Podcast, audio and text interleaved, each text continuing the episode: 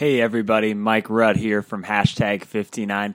Today we have a brand new podcast that I just cannot wait to share with you. It's about budget travel and how to travel inexpensively. In this episode, we're going to discuss how myself and my wife have flown over 50 times for free on round trip flights over the last six years. How John B just got back from a two week road trip in Yellowstone that cost him pennies on the dollar, and how he's been to Asia and all over the world multiple times, and how my co host of the podcast, Amy Kay, even broke up with somebody one time because they wouldn't be able to figure out how to carry on their luggage on an international flight. All this and more on our budget travel and how to travel inexpensively podcast. Hope you enjoy and see you on the inside. Hey everyone. Thanks for tuning in to the hashtag 59 podcast, where we discuss adventure in everyday places. If you don't know who we are, we are a community of outdoors and adventure travel advocates, and today we're going to be discussing how to travel inexpensively. Get ready, penny pinchers. This one's for you. I'd like to introduce, first of all, myself, Mike, coming at you, one half of hashtag 59, my much better half of hashtag 59. Amy, say what's up. Hi, guys. And we got John B., resident contributing writer from Washington, D.C., on the blog and now joining the podcast. JB, what's happening, dude? Hey, guys. Thanks for having me. I was curious as to why you chose me as a representative for all things cheap on the podcast. Like, well, what? Why was my name the first that came to your head when you were like, you know, who's the cheapest person I know? John. Because I've known you since college and I've traveled with you, and yeah. it just was a perfect fit. I was just on vacation and my family was giving me a hard time for my cheap decisions as well. Every time I've gone somewhere with you, I wind up saving a couple dollars, but it takes a couple hours to save those couple dollars. I mean, it's the whole time versus money thing. So Yes, when Amy said she wanted to cover this topic of the podcast, I said I got just the guy to yeah. come on with us. That's right.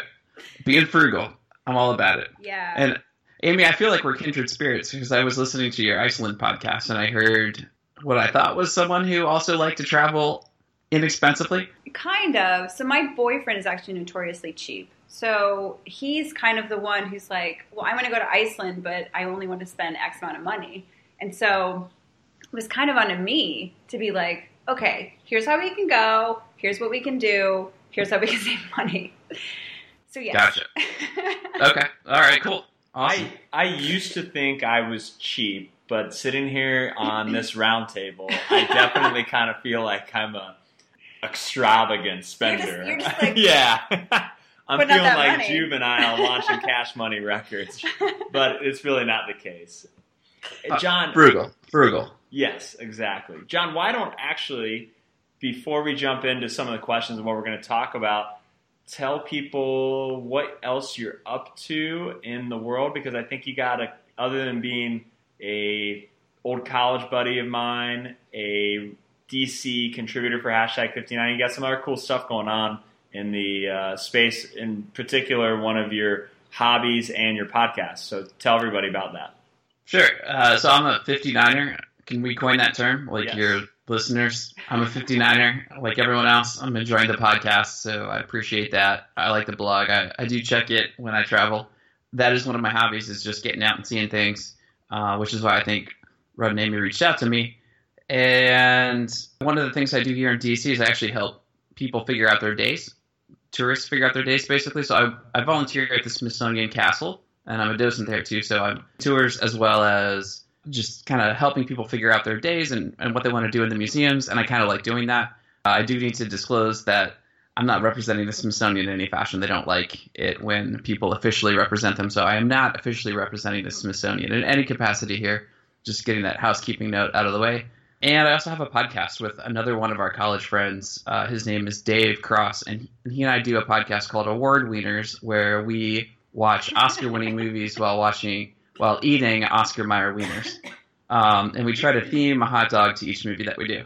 So that's kind of our little shtick. You can go to awardwieners.com and check us out. Love that. We'll that's put, awesome. We'll put that disclaimer in the show notes as well for the Smithsonian, just so they're extra uber happy with the. They'll, yeah. Uh, hopefully, this will bubble up to them, right? Yeah. You know, I would love to have everybody who works at the Smithsonian in DC listening to this just, podcast. Just tag them a million times. Yeah. we'll get them on here. And nice. I also really check out John and Dave's podcast. It's witty, it's funny, and they really do provide, I think, some really cool and unique views of the movies they're reviewing. And being a guy who sold hot dogs to pay his way through college, I can't argue with the name or the concept. I mean, we practically stole it from you. yeah, basically. like, what are we going to do here? Oh, Rudd started a business off of that hot dog costume. We could start a podcast off of it. I know, exactly. He wrote the book on this. Exactly. All right, let's jump in. Today, we're going to talk about how to travel on the, the cheap, essentially. Uh, budget, Budget travel, travel. inexpensively, if you will. And I want to start, I'm going to start with Amy, and then John will hit you up and chime in. What are some travel ideas?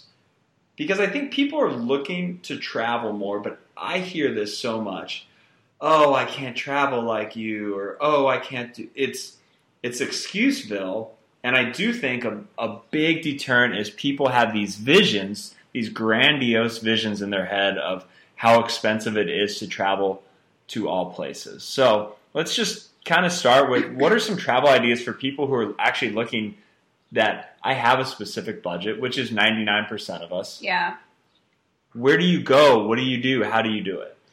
So I think first of all, doing like long weekend trips is like key. So if you are planning like around like a holiday vacation, like a holiday that you already have off of work, you can add a day or two so you can make a 5-day trip. I also think we'll probably get into this a little bit more, but really trying to do like kind of like point points from credit cards um, to get sign up bonuses. Like that's a big key.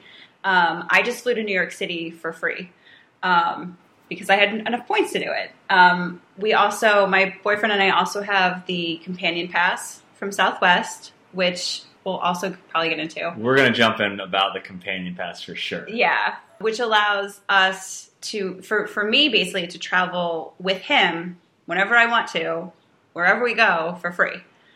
So those are kind of a couple things. Um, but then also on the other end of it, kind of looking at maybe maybe under the radar locations. So instead of going to Paris, go to Prague, which is cheaper. Or um, instead of going to Japan, you could go to Southeast Asia, which is much cheaper. So maybe something like that. Just kind of like looking at places that are still like up and coming. Outstanding. I totally agree. I'm actually flying. Jill and I are going to Alaska this Friday, and our flights are free Yes. as well. John, what do you got, man? So I think you guys kind of touched on some of the things that I agree with, and that is just kind of, you know, everything depends on your budget and your schedule. So the further you can plan out in advance, I think the better it is because you'll you'll tend to save more money. So, uh, you know, obviously, like the the far in advance planning means like your tickets are going to be cheaper on the airlines. There's more hotels, so the prices are typically cheaper because I think there's this supply and demand kind of thing that happens where, you know, the fewer tickets there are left on an airline, they tend to be more expensive. And I think it just depends on what you want to get out of your budget too. So I like that idea of, you know, like maybe you fly to Southeast Asia instead of going to Japan.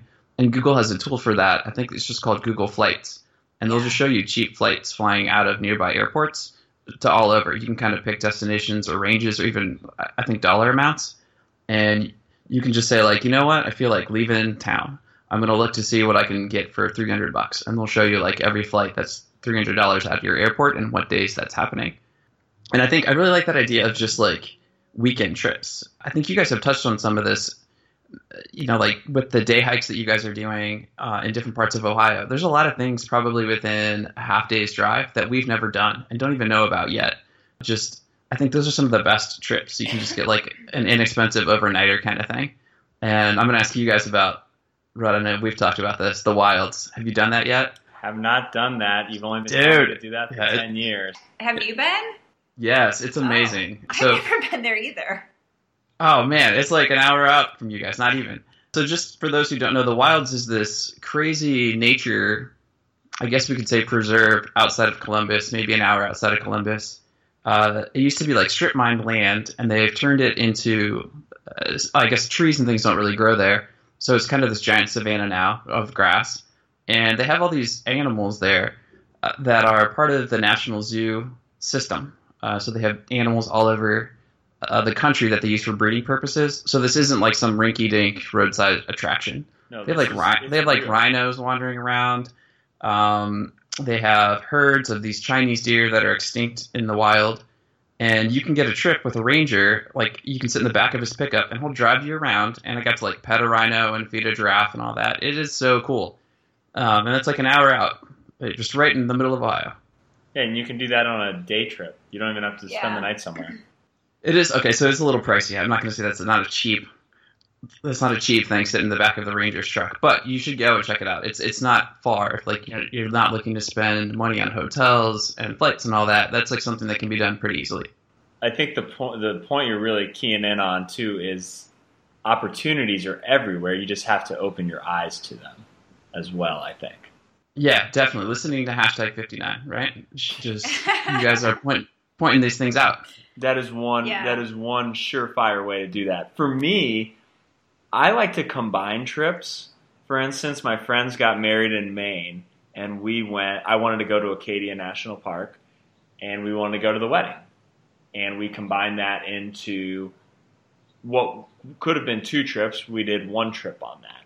Weddings and national parks have been a nice combination for me on that work trips as well. I got I've been to Zion three times, Death Valley twice, Capitol Reef National Park in Utah, all on side work trips where my only cost I'm already there. Yeah. My only cost is maybe and oftentimes I would have to rent a car anyway.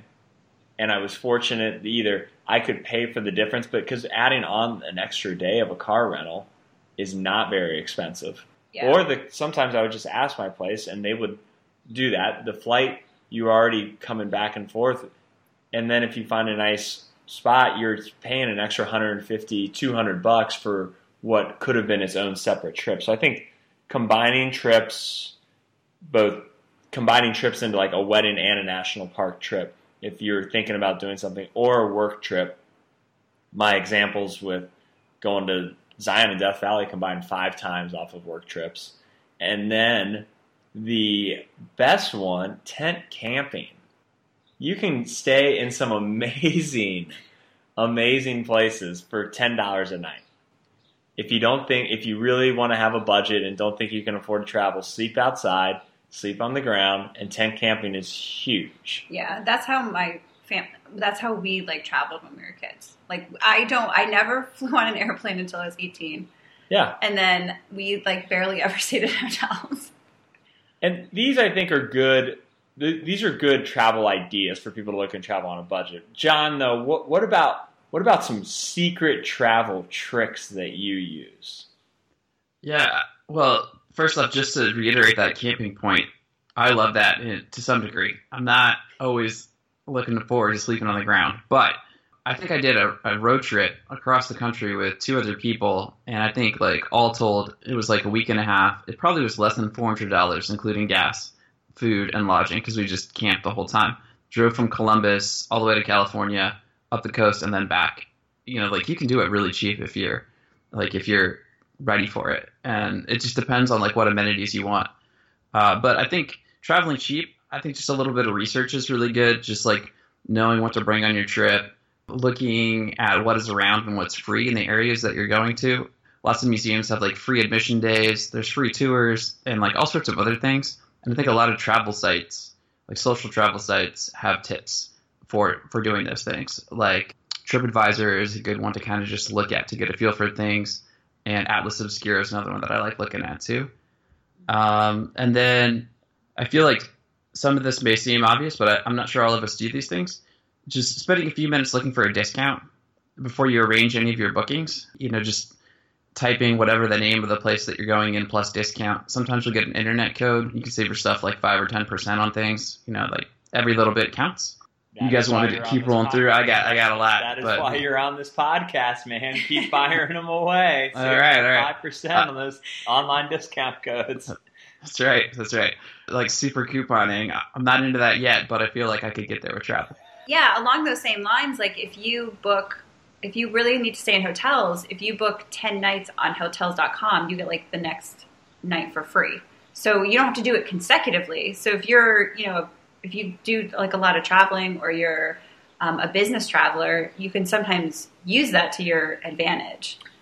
If Yeah. you, if you organize your credit cards and are really strategic with how you spend your money, and you this always comes with the big big asterisk of you pay your credit card off in full from money you already have in your bank account at the end of every month and you don't get interest rates you can get so much free travel it's stupid. Yeah. I mean, utilizing Chase Ultimate Rewards, for instance, I have a card that gets any, I get double points for restaurants And travel. and travel. Then I have a card that does once a quarter, five times I points have the same ones. on different things. And when it's gas, I use just that card for gas. Yeah. And when it's when it's restaurants and I'm getting five points and I don't use use- the double card. Yeah. There's one for business expenses. So for my businesses, I use I pay my Verizon bill on this card and only this card. When I run Facebook ads, I use it and I use all those and then they go into this little magical pocket on Chase and you can transfer one to one to Southwest, to United. Well, not only that, if you have the Freedom card, you should be transferring those points over to your Ultimate Reward, like your the Chase. I forgot which card it is. Yeah, the Sapphire the Reserve. Sapphire. Because you, get more points. you combine all your points and then you transfer them into this little bucket and then you book your flights or your Abs- hotel or whatever. Yeah, and I I think uh, some of those sites too for booking, they also give you like combo deals. So if you book a flight, you can get a cheaper car rental or or hotel. It just depends on what their specials are. So I think that kind of goes back into the research bucket, where if you just spend a few minutes kind of looking into these things, there's a lot of deals that are available if you have a few minutes just to kind of look in advance. For booking flights, like how do you guys typically book flights? Are there like sites that you go to or We're going to get into that. So I have a companion pass on Southwest. So I just Mhm. basically use Southwest. But if I don't, if I'm flying internationally, I'll use, is it, it's Orbitz, uh, Kayak, one couple of those sites and just make sure that I'm getting that cheapest opportunity and price. And then the other thing, John, you just nailed it though with the little extra time. When I'm renting a car, the week before I my reservation, I've already let's say I've already rent rented Yeah. a car on Southwest or on National because I'm in the Emerald Club. I will go back in and just double check cars based on inventory can go up or down in prices. you get real close. There's been times when I've had, let's say it's a $500 reservation because you don't pay till you get there. Mhm. And then I'll look the week before and get the same car, same place, $200. So I'll cancel my existing reservation Yeah. And grab a new one. Now, so, uh, sometimes I'll look and it's like $1,200. Yeah, I would say with rental cars, definitely. Like never, never pay them at the time. Wait till even if it's a little bit extra. Wait till you're there because I've noticed a lot of times they'll change, they'll fluctuate, especially in Florida for some reason. Not really. Maybe it's the old people. Probably. yeah? The, the I- flight, the flights though, yeah, I use I use a couple different sites. What do you use? I use Google I- flights. Google Flights. Yeah. I'm a I'm a kayak person just because I like setting up flight alerts. Uh, I think I kind of wanted to touch on the point of like, do you think there's a, a cheaper day to buy plane tickets? Like, as you guys are kind of monitoring that, do you see like during the week? Do you have like have you noticed like there's a certain day of the week that you think is cheaper? Gosh, I don't spend that. I wish my dad was on here with us. I'm not. 'cause- Yeah, I'm not. I haven't bought. Well, because I'm. I've been just been using Southwest, and then I've just been using my points, so I haven't really been searching for flights. But I'm also like, I get flight alerts from Scott's Cheap Flights, which is like free. You can sign up. Mhm. He'll send you like free, like the free d- deals of the day. But I mean, I would say Tuesdays or Wednesdays probably. Yeah, I mean, so that's I was kind of looking at this too because I, as I kind of track, I, I try to figure that out as well. And I think I saw an article, maybe it was in the New York Times, that talked about the cheapest days for buying flights. I think domestically it's like Tuesday or Wednesday, and internationally it's Thursday. And that's just looking at general trends. And don't quote me on that exactly. And just like you guys were saying, things fluctuate all the time, so it's not always cheaper, but they tend to be cheaper buying those days. So if it's like a Sunday night and you're looking at travel, it might be good to just wait like two or three more days before you book that flight because you can always get it cheaper. Um, and unlike cars, like it's hard to cancel your flight and change Yeah. the reservation. Yeah, cars. Um, I would. Yeah, flights are way different. I I also have noticed. I do know. I don't know about the day of the week to book, but I do know that the airport, the cheapest day to fly is Tuesday. The cheapest day to actually fly. It's also the least crowded day. If you have that flexibility and freedom, Tuesday is your day to hit the airport. That's like the day I tend to fly home to Ohio. It's like Tuesday or like come in early Thursday, leave on a Tuesday. And the flights, I think the last couple of times I've gone from DC to Dayton, which is where my parents live, it was like 150 bucks, maybe less, which I think is like, you know, that's that's fantastic for me. Yeah, that's pretty cheap. What about what about some? We mentioned a couple Google flights. What do you guys got for websites? There's a huge group of influencers out there in the online space. I got four people I want to definitely mention that I think people should check out. Who do you guys, John? We'll start with you. Who do you go to outside of some of these major websites that you haven't mentioned yet to figure out how to save a few bucks?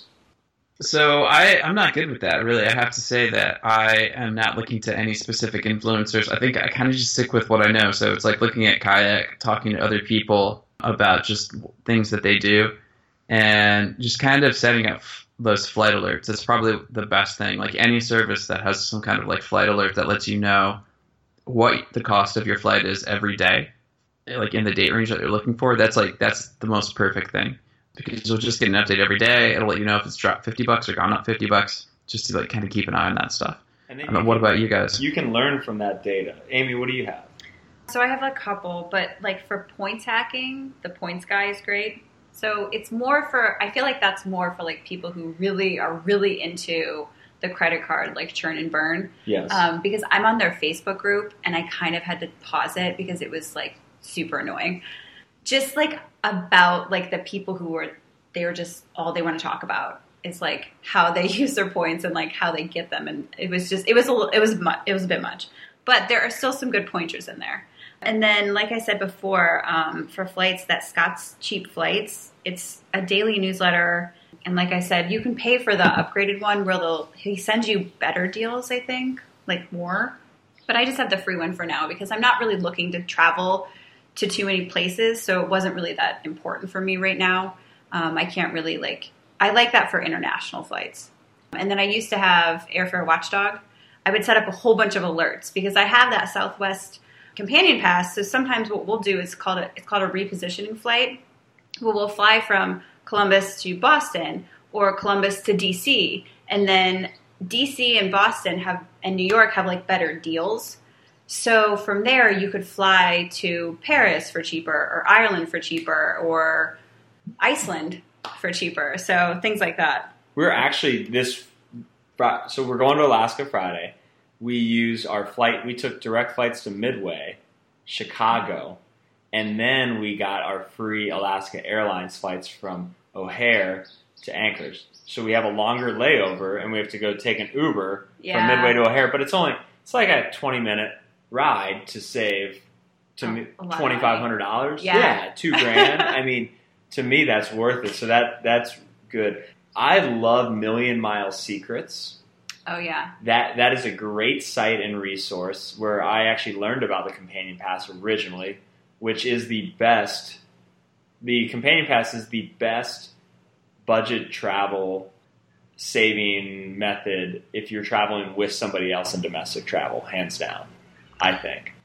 So yeah, I if think you're based in America. Yeah, yeah, you're I, based in I think. You, uh, can you tell us a little bit more about that companion pass? Just like what that means and like what you get with it and how you get it. Yeah, so we don't want to give away too many details because we're actually doing a workshop in July. Ah, all right, all right. and a beer teaser, tasting. teaser. Yeah, teaser coming up on it live. But you have to get a you have to get 110,000 points in a In- calendar in- yeah. year on Southwest, and then you qualify for the companion pass. I use them through credit card sign up bonuses, and what the deal is, you then fly for free. You you designate somebody else to be your companion. It doesn't take those 110,000 points either. It just designates you as approved for it. So you still have the 110,000 points to burn on your own flights. And then you automatically can add a companion to any flight that you have on Southwest that there's a seat available on it through the next calendar year. We're going on, this is our sixth year on it. We have done, this is our third set of companion passes. We qualify in January so that it extends through December of the next calendar, Calendar year. year. So we essentially get 24 months. I would imagine between the points, I, I actually I wouldn't. It's not fair to count the points, I guess. But from the companion pass, I think we have received over those six years 50 free domestic flights, not counting the points. We've flown between seven and nine times a year. That's amazing. That is Yeah. amazing. I do have a question about that. Yeah. So, who signed up first? You or Jill? I signed up once, and then Jill, did it, and, and then now you did I'm it. back now, on my how did second you? one. How did you get to do it twice? Did you cancel those original cards? I canceled one card, And then it's been 24 months, so it's okay. Yes, and then I had a, I got a business card. So I got a, Oh, I got a that's right. personal. Yeah, I got a personal and a business. Okay. Yes. Okay, And then that, we'll take- that makes we'll- sense. I was we'll going to say you guys are flying a crazy amount. If one of you is flying over like 110,000 miles in a year, Yes, that's the other way to get it. That's You have to fly 110. Yes, like Flights. one way. I think it's one way. yeah. And if you really want to know how to do it, like I said, we're gonna be Yeah. July 26th over at Hopewell. We're gonna Hopewell Works downtown Columbus. We're actually gonna do a take people through how to get the companion pass, and we're gonna throw in a beer tasting because craft beer tastings are always fun to combine with travel hacking Yeah. events. Good question. Here's who I outside Million Mile Secrets, the points guy who Amy previously mentioned. I love Chris Guillebeau doesn't talk about it as much on his website anymore, but his website, The Art of Nonconformity, how to live a life that nobody else really wants you to live is the theme. And he's done quite a bit on travel hacking. He has a lot of old content on there that is still very on point for any type of travel. And then, you know, Tim Ferriss wrote The Four Hour Work Week a long time ago. But that book, while not specific to budget travel, is all about liberating yourself from the nine to five mindset in life and how to choose an alternative lifestyle. And I think budget travel and embracing some of these types of things comes with a little bit of that four hour work week mindset in liberating yourself from travel is expensive. I can only travel one time a year. If I do travel, I'm it's going to be really stressful and we're going to need a quote vacation from our vacation. So those are my recommendations. I would say dig into that book a little bit maybe. So have you guys kind of seen a shift? So it, in DC, I work from home most of the time. So like I have that flexibility to just go somewhere and I can work from there. You know, have you guys kind of seen that shift in in other cities? Like, is that happening in Columbus, where most people can work from from home or work remotely if they want to go back to visit family in another city? Is that kind of permissible? Like, what's happening? It, it not is- not it in is- DC, I guess. It I de- think I it's think it depends where you work. Yeah, it really does. It depends If on the I- place. I'm not allowed to. if I'm not at my desk, they don't think I'm doing anything. So um, I'm not allowed to. But I do notice whenever I come home, there seems to be a ton of people like hanging off the rafters at Bodega. And and I'm like, it's like three o'clock. How these people get out of work already? And they just they either work from home or they probably have some sort of different different job.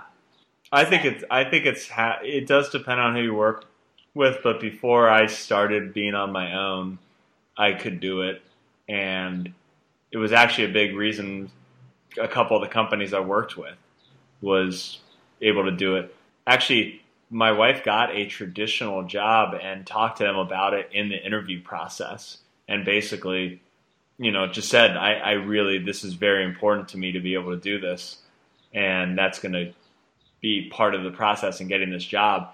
And they were totally aligned with it. So yeah, it's, I mean, it's not there all the way there yet, but it's, it's a huge piece. Actually, this place that we're going to be doing that travel hacking workshop at, John, is a space for people who work from home or work remotely and need a place to have a meeting. Is actually the concept of the place. Oh yeah, like a shared office space. We that's becoming more common here too. Not co, not like co-working though, where you have an office and you store stuff. Like you literally come in, you need to meet with somebody who's going. to You mainly work from home, and you just want to come somewhere and have a cup of coffee. It's more like a membership based, not desk based. Yeah. Uh, cool. But so, cool. so yeah, that stuff's definitely happening. I actually have um, two friends who are traveling. They've been traveling for the last three or four months. They're traveling the rest of the year, and they are working remotely the entire time. Um, one's a commercial real estate agent who I guess he has somebody else doing his closings for him.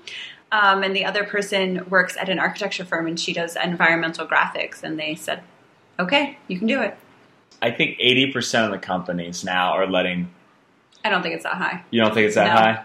I think it's like 50%. I must, I'm also hang, I hang out more in the startup scene, yeah, I think. They do, but I'm, I, so I have a friend who works for a more traditional place who's not allowed to. And then I have some more people, I have other people who work in more flexible stuff mm-hmm. and they're allowed to. Interesting. But I, for my friends, it's definitely like 50 50. Okay. And I've only worked at one other place where they allow it. Wow. Well, I like it. It's the digital nomad lifestyle. I think it's cool, but I think it's also it can be hard to do. You know, just like bumming around city to city and not knowing anyone. Like I, I tried it for a little bit. I, I found it difficult to do. Um, just like finding routes in another town that you just like go hang out. But I, I was doing it by myself, so it's not.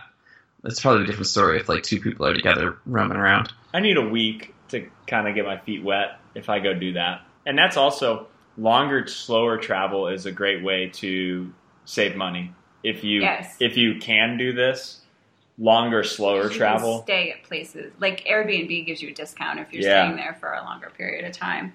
Absolutely. I I had this question on here in just throwing out when we were talking on email leading up to this, but I think some people might wonder why you know why does it make sense or why is it important to travel on a budget or try travel hacking and i want to share my actual answers to my own questions and then open it up to you guys. Because i put i was thinking about it. I said why does it? Why do people think that?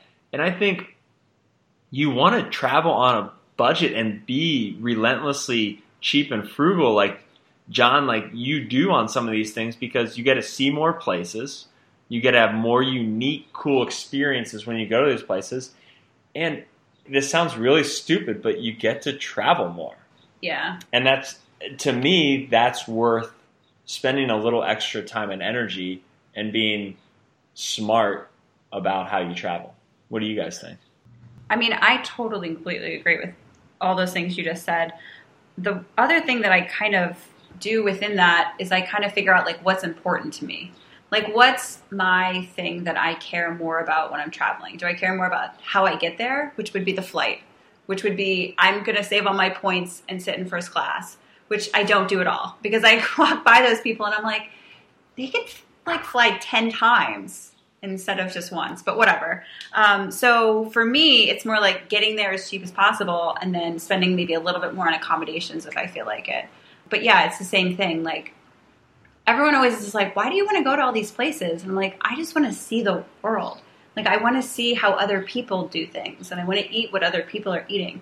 And I want to kind of immerse myself in other cultures because to me, that's the reason for like living and being on this planet is to see other people and cultures and figuring everything like that out. It's that's for me. That's it. That's why I mean that's literally why I started this I mean, that's why we started hashtag 59.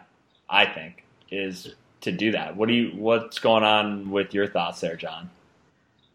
I mean, I was thinking, did you guys see my notes already? Because that's basically what I wrote too. So, Amy, just exactly what you were saying there is, you know, it's like I spend money on things that are important to me. So, you know, I don't need to fly first class, or I'll spend a little bit less on lodging or get a smaller car because that doesn't matter to me as much as like the location that I get to or Yeah. trying a different restaurant or seeing something.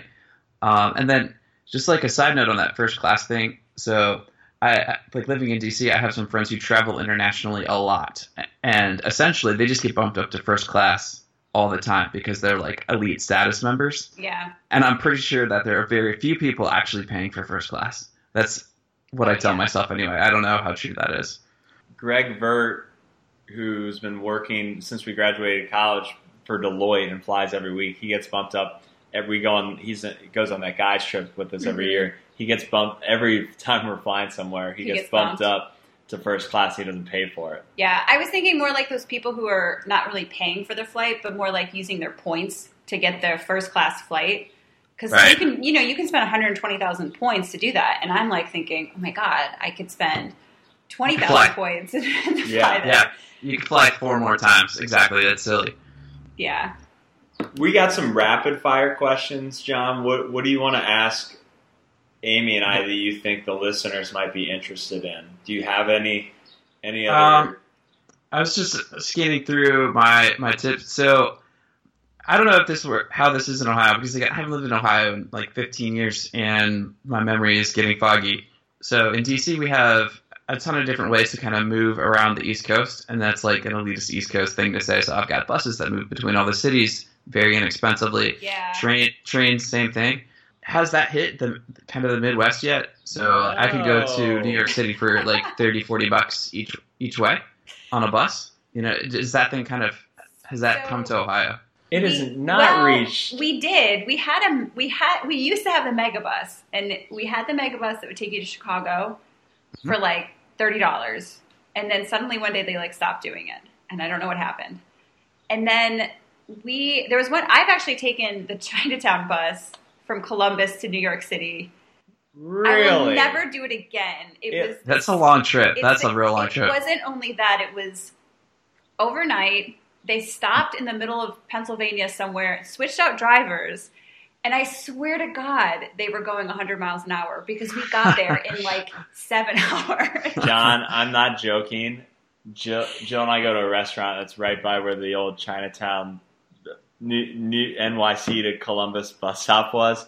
I Mhm. think I'd have better odds of getting my wife to pay for both of us to try to go scale Mount Everest or swim and swim in our boxers in the North Pole than I would get on her getting on that bus ever in her entire life.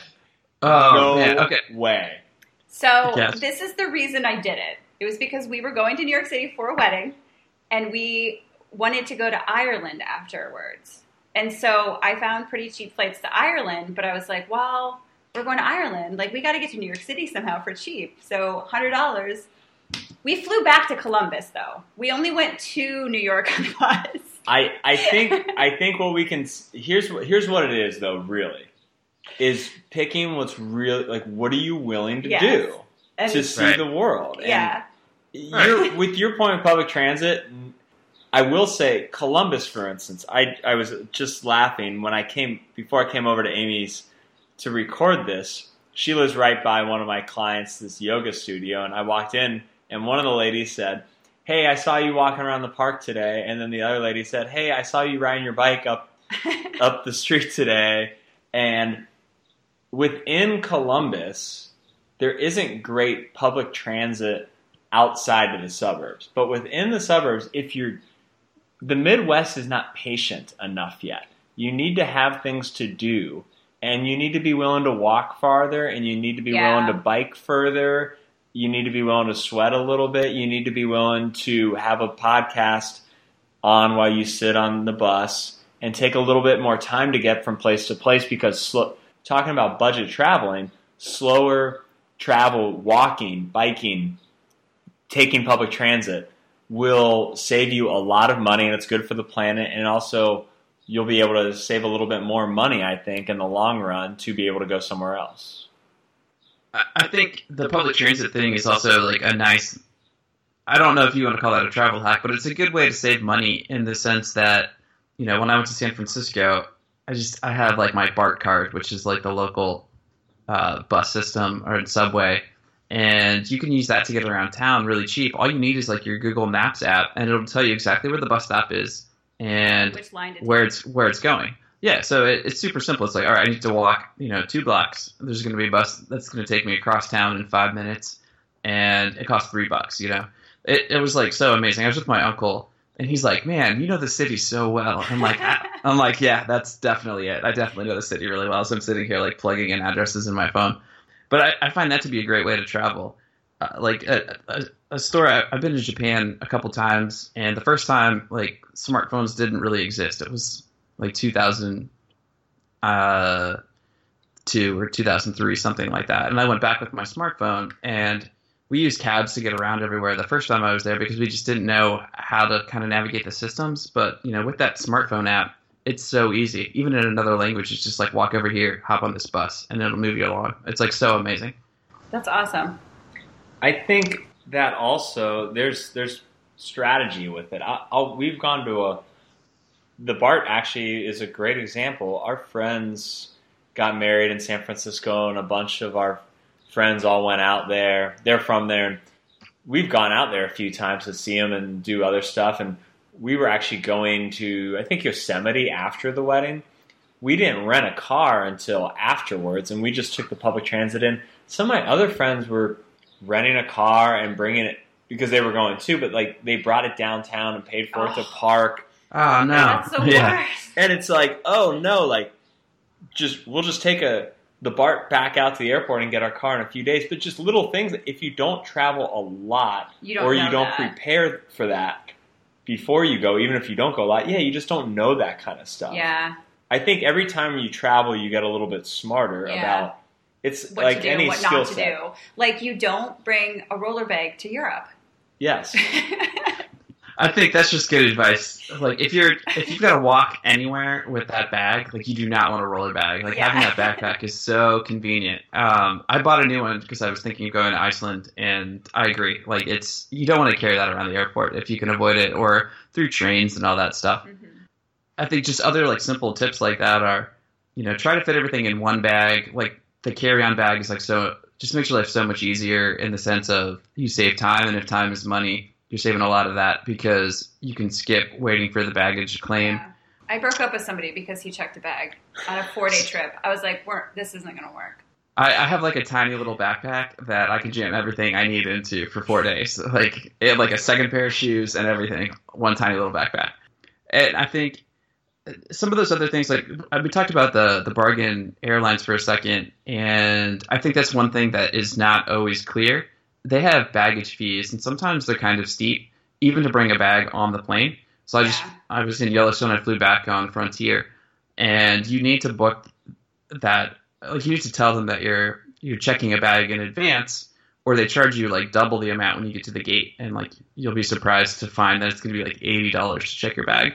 So sometimes it's not always cheaper to fly those bargain airlines with all those fees, unless you want to wear like all your clothes onto the plane, like eight layers of clothes. I don't know if anyone's tried that yet. Um, Southwest. That's that's the other reason I I really like Southwest is, and I mean that is my airline of choice, especially domestically. We don't fly anything else domestically. In fact, we just travel to where Southwest goes. Honestly, but part of that, yes, the free flights are nice.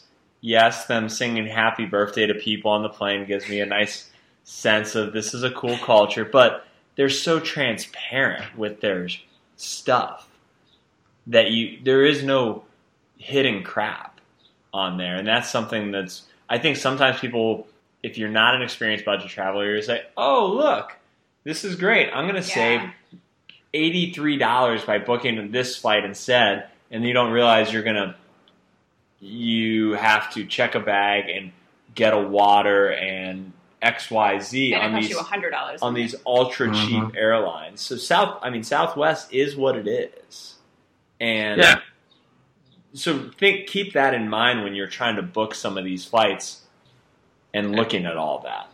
yeah. And then for lodging, I, I have a question. So is Jill more comfortable with Airbnbs at this point in her life, or she's still is that still kind of a no go?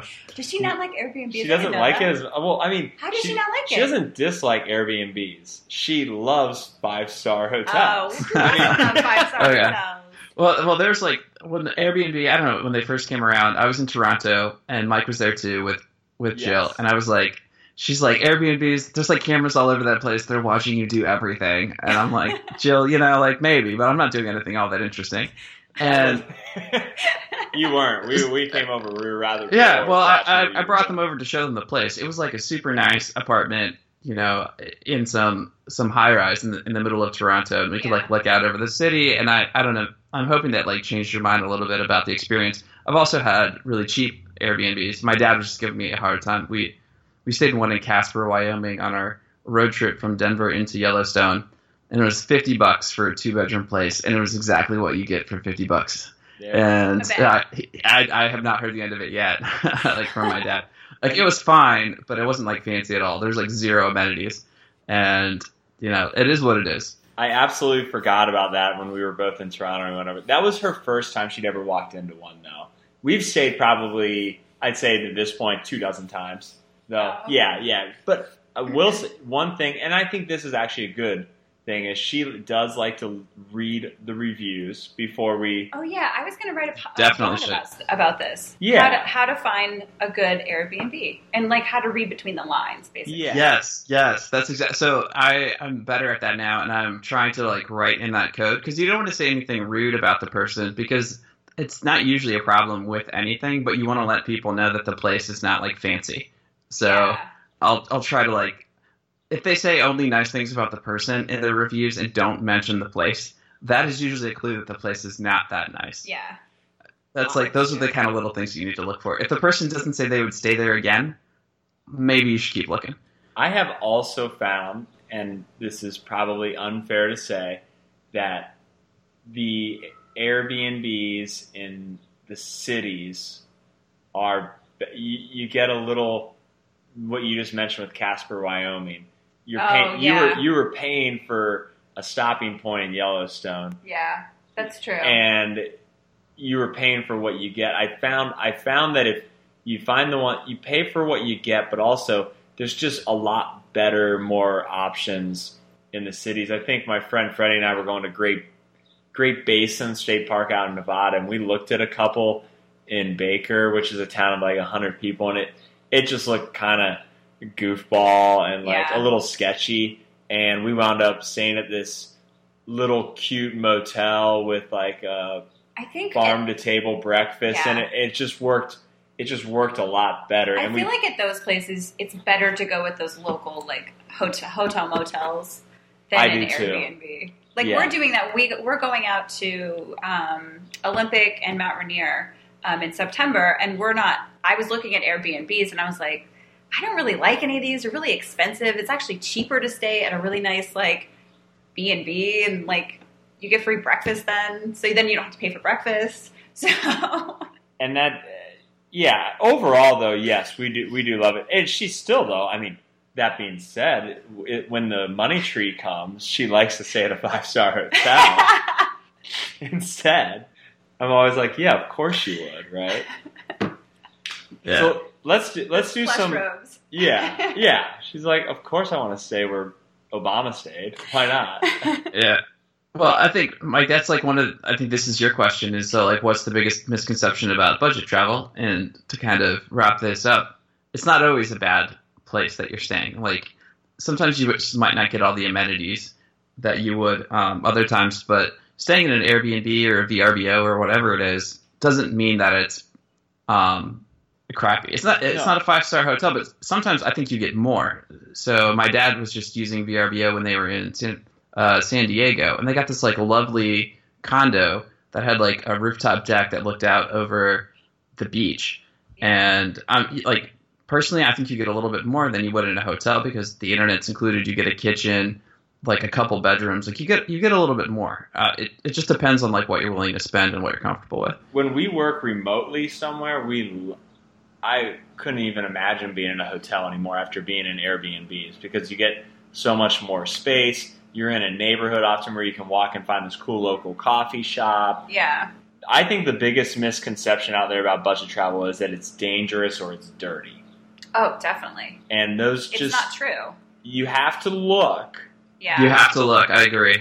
but it's only dangerous or dirty if you're trying to save an extra nine dollars and you didn't look and you're not doing.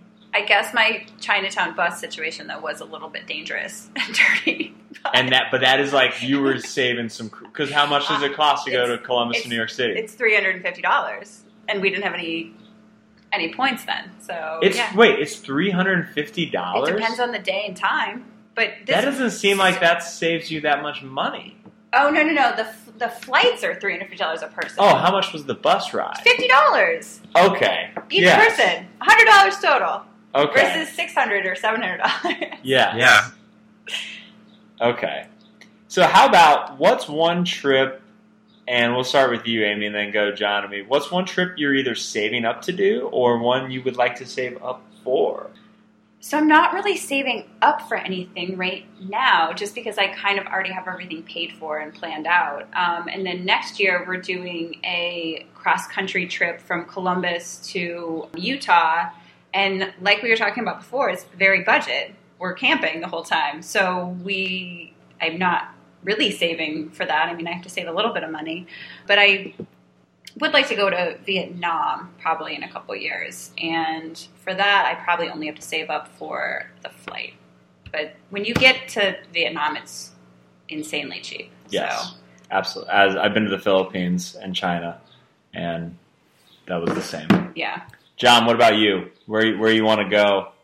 I think up next for me, so I'm going to France at the end of August, and I'm, I'm trying to figure those things out right now. I just got a flight super cheap on kayak. I got it for like six fifty, and uh, I'm going with a friend, and they spent like nine hundred.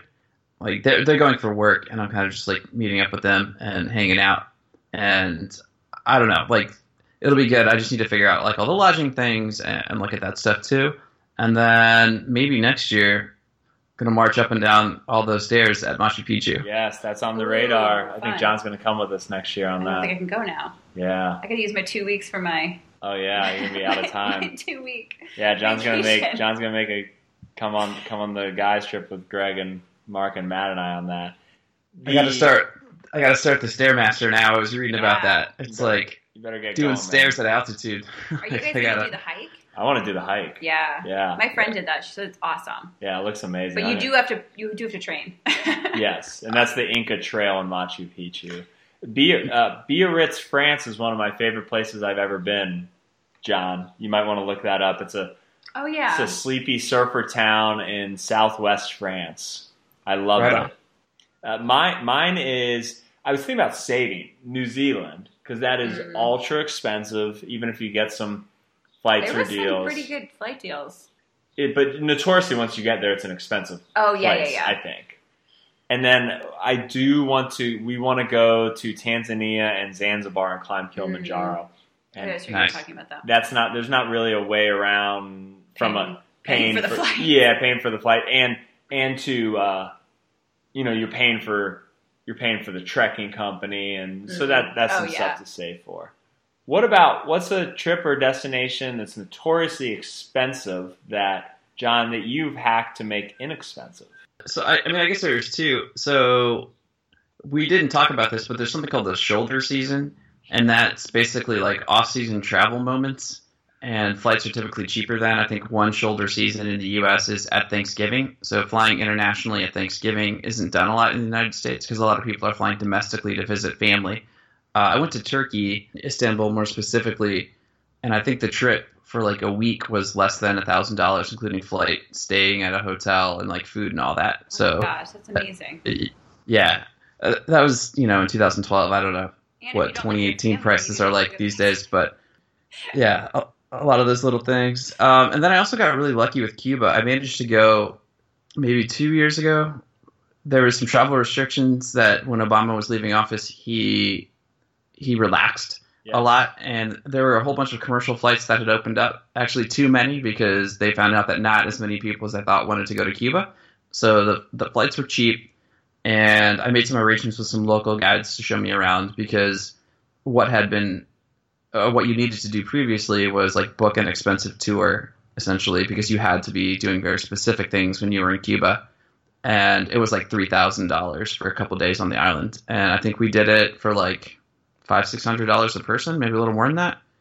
I don't know if you can do that anymore because the travel restrictions have changed again, and I think it's much more difficult to get into Cuba. Well, you also have to now do the cultural.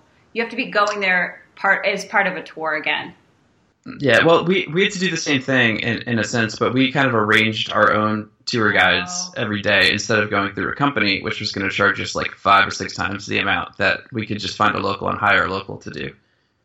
I had Western Europe. I think Western Europe is notoriously expensive, and we are going on this trip in a month or so, beer cycling, and we're bike we're biking from place to place and staying in these small farmhouses in between each day of cycling. Lodging's inexpensive from that. Then we're doing. There's four of us, and we each had enough points to get a night hotel. So we, like each person get a night. yeah, hotel. so each of us are using points to get a night. I'm I'm in charge of Brussels, and then we grabbed an Airbnb, and I had points for one way for your for flight. the flight. So I think I'm doing 12 days in Western Europe, Amsterdam, Brussels, Antwerp, and some sleepy beach towns, and a beer cycling trip. The beer cycling trip is $1,400, and my entire trip, I think, is two $2,000. Oh, So $2,000 for like 12, 12 days in Western Europe. It was some pretty nice amenities cool. and I think that would it, it could have very easily been Three thousand. three thousand to four thousand. I Yeah. think so. That that's one I pulled off. And like I said, this week we're actually going to Alaska, and That's usually expensive. yeah, the flights the flights are mainly Well, over a thousand dollars, and we we were able to navigate and use free flights, so we're saving about I think tw- maybe like twenty two to twenty four hundred dollars on that. It's awesome. Yeah. And then I actually am looking forward to this last question before we go. So, John, as we previously mentioned, Yeah. Has Award Wieners podcast. And we thought a little, this is a nice little collaboration with the Award Wieners podcast that John and Dave host. What movies have inspired each of you to? Amy's laughing at me. I'm Because sitting here so with her. many. You have so many. Amy's going to be on the Award Wieners podcast. She's a, I didn't know she's such an Oscar buff here. I am. Uh, so okay, well, John, you want to let ladies first on this? She seems very excited here. Yeah. Hit us up with your, your picks. Yeah. I'm interested Okay. to learn what you're after too. Okay.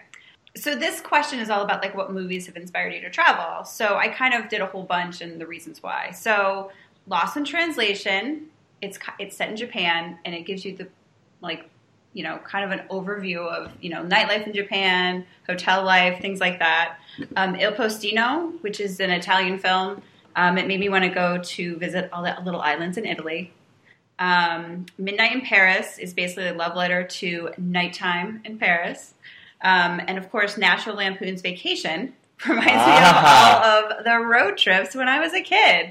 And I do have one more. It's not a very good film, but the cinematography in it is amazing. Um, it's the Secret Secret Life of Walter Mitty. He goes to Iceland and then he, I forgot where else he goes, but he goes and like climbs all these mountains and all this stuff. So, I think that was written by a guy from Ohio too. oh, really? I think so. Like, there's a book, and I, I think someone from Ohio wrote it. I could be wrong about that. the cinematography in that movie is really good. Those, that's a good Yeah. list. Thank you. John. What do you have? Uh, So I'm just going to name one film, which is maybe a little more obscure. It's called Baraka, and it's uh, these guys basically just went around the world and they filmed different cultures and different locations. They don't really give you any clue as to what is happening in any of these scenes, and then they juxtapose them next to each other, so you can kind of see how cultures are different or similar.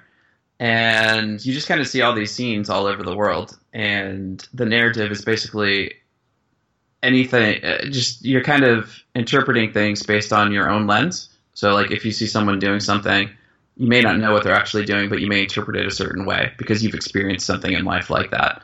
And I don't know, it's it's incredibly good. I definitely recommend checking it out. I'm not explaining it very well. It's really hard to explain something that's more abstract, but I everyone that has seen it that I know has see, that has seen it has liked it. What's Um, called again, again? it's it's just scenes from all over the world. Baraka is the name of the film.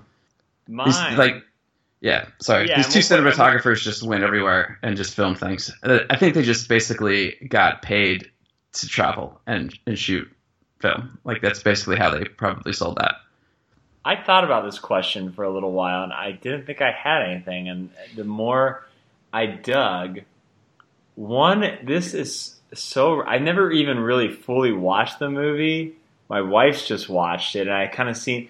But the exotic Marigold Hotel Oh, yeah. is. I do. It's there's. a cute little. it's a cute little film. funny, funny film with a lot of wonderful actors from They're all British. from Britain, and it does make me though not just want to go to India, but I just love that they were so a lot of them were so excited to be living somewhere else and experiencing this new culture. While I do want to go to India very soon, not just there but anywhere, it kind of opened you up to that experience, and that's it reminded me of why I love to travel so much. That experience, and this one's going to sound crazy. Number two is 127 hours, where James Franco gets his He arms. cuts his arm off. he cuts his arm off and gets stuck. But it makes you want to go. But it makes But you want to go to Utah. yeah, exactly. It's got some really cool scenery and and stuff going on in Utah. And that one actually was I've gone to Utah I think close to a dozen times. And that movie was kind of one of the kickstarts of what am I not why am I not spending more time hiking around in Utah, Mhm. not going canyoneering by myself correct. Tell people where you're going. Yes, absolutely, and doing that stuff, but exploring that area.